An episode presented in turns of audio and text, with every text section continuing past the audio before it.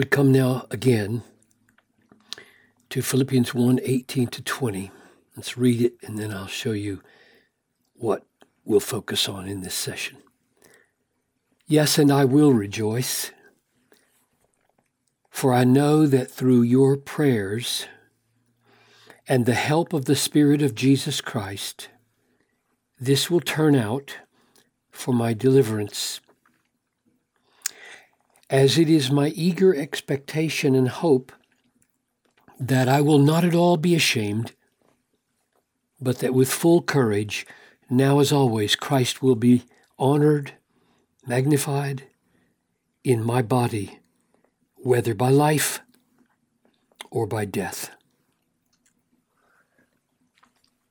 What does that word mean? In Greek, it's soterion, which could be translated salvation. Does it mean deliverance from prison? He's in prison. I'm sure that through your prayers and through the help of the Spirit of Jesus, I'm going to get out. Or does it mean through your prayers and through the help of the Spirit of Jesus, I'm going to be saved. Father, this is huge because if it means saved, come to heaven, the implications are enormous for the role of prayer and for the work of the Holy Spirit. And we really need to understand this because we want to be saved. That is, we want to make it all the way to glory and be with you forever, like Paul did. So show us the truth here now, I pray in Jesus' name. Amen. To answer a question like that, the meaning of a word, you could look up um, all the uses in Paul. There are 17 other uses besides this one of the Greek word soterion. And I think all of them mean salvation in the ultimate sense. Or, secondly, you could look up the other two instances of the word in Philippians, namely in 128 and in 212. In 128, um, this is a clear sign of their destruction and of your salvation. And in 212, um, work out your salvation with fear and trembling. So the other two uses in Philippians seem to mean salvation, but I don't think those word studies are decisive because a word can be used differently in a context than it is elsewhere. What's decisive is the flow the flow of, of thought. What, what is the flow of thought? Watch it. You, you answer this now. I know that through your prayers and the help of the Spirit of Jesus Christ, this is going to turn out for my deliverance or my. Let's make a little room for this here my salvation. Which is it? Now, here's the thought it's going to work for my salvation or my deliverance as, so this is going to accord with what follows, as it is my eager expectation and hope that I will not at all be ashamed, but that with full courage now as always Christ will be honored in my body whether by life or by death. Now, when I noticed that flow of thought right there, I realized Paul is saying, I am going to be, uh, by your prayers and the help of the Spirit of Jesus, delivered or saved even in death by life or death, this is going to happen. Now, just let me read it again, and you you follow the train of thought because this is this is the how pro- this is how problems are solved and the meanings of words get their meaning from the context. So, uh, I know that through your prayers and the help of the Spirit of Jesus Christ, this will turn out for my deliverance or my salvation as it is. This is going to be according to my expectation that and my hope that I will not be ashamed, but with full courage now as always, Christ will be honored in my body by life or death, and therefore my deliverance is going to happen by life or by death. I'm going to be saved by life or by death. So I don't think it can mean deliverance from prison. If I die, this as right here means I've been delivered. If I live, I've been delivered. So I think salvation, it's ultimate deliverance, ultimate salvation based on that flow of thought.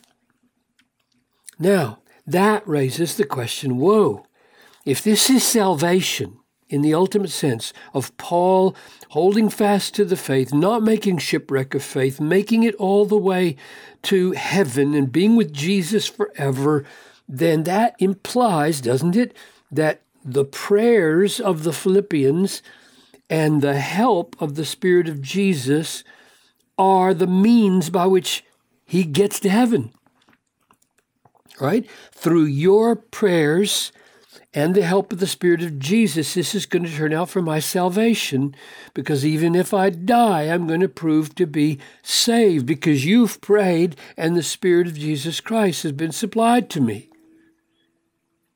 Now, is that is that biblical thinking? Is that right? Is that the way Paul thought? How how in the world is that work? And here's a pointer. 2 Thessalonians 2:13. We ought always to give thanks to our God for you, brothers, beloved by the Lord, because God chose you as the first fruits to be saved. How?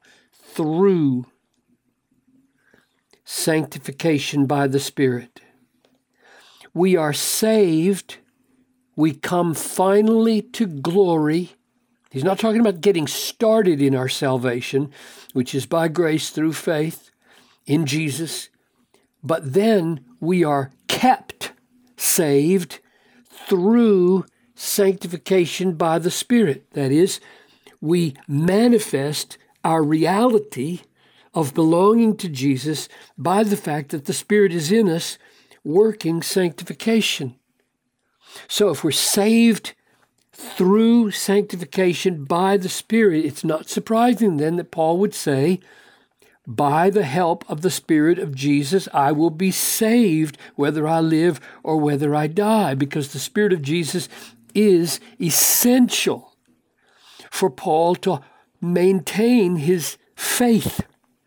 None of us wakes up a believer tomorrow morning without the help of the Spirit of Jesus. You don't decide to be a believer tomorrow morning without the Spirit keeping you. Then what's the role of prayer? Well, that's what we that's what we pray for. We pray for this help or this sanctifying keeping work of the Spirit. And that's what we see here. In 1 Thessalonians 5:23, Paul's praying, "May God, he's praying, may God, may the God of peace himself sanctify you completely and make your whole spirit and soul and body be kept blameless for the coming of the Lord Jesus." This is what Paul prays for. May he sanctify you. Same thing here in 1 Thessalonians 3 12 and 13. May the Lord, he's praying, may the Lord make you increase and abound in love to one another and for all as we do for you, so that he may establish your hearts blameless in holiness.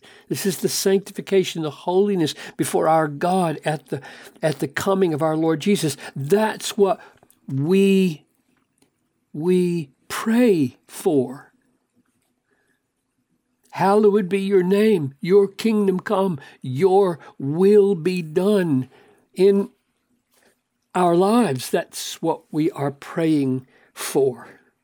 So, yes, we are saved through the prayers of ourselves and those around us as they pray.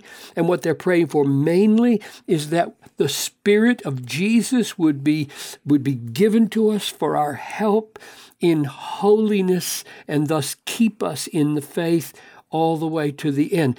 This doesn't make our security any less. Remember chapter 1, verse 6 I am sure that he who began a good work in you will bring it to completion. That's what we're talking about. How does he who began the good work bring it to completion? Answer through prayer and through the Spirit of Jesus working in us. So it doesn't make our security any uh, less certain, but it does make it urgent. It makes the means of grace urgent. A real Christian does not act in a cavalier way about security and say, Oh, I prayed to receive Jesus when I was little. I'll get there, whether I'm sanctified or not, whether I pray or not, whether there's any work of the Holy Spirit in my life. No Christian thinks like that. You think like that, you're not a Christian. A Christian has the Holy Spirit. A Christian says, through your prayers and the help of the Spirit of Jesus, I will be saved whether I live or whether I die.